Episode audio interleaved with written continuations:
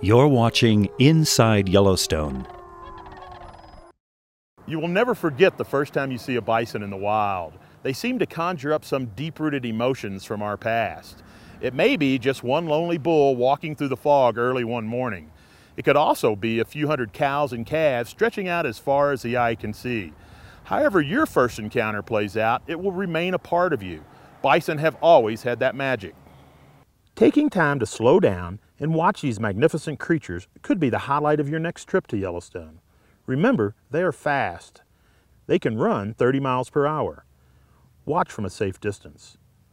Bison are well adapted for Yellowstone's harsh winters. Their large heads are used as a shovel. They sweep away the snow to reach dried grasses below. In deep snow, bison break trail for each other and follow in a straight line to save energy. Adult bull bison spend most of the year alone or in small groups. Cow bison live in herds that include calves and young bulls. The mature bulls join those herds in late summer for the mating season.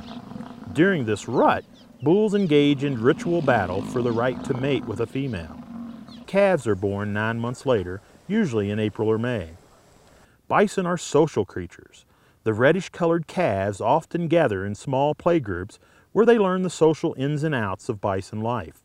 When crossing a river, adults cross downstream from the calves to ensure the current doesn't wash the young ones away.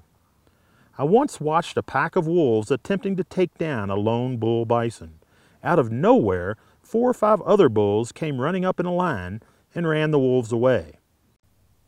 Wildlife researcher Mary Meagher noticed that bison are always on the move. Stay alert, and if they move toward you, back away. It is illegal to be closer than 25 yards to a bison, elk, or any other ungulate.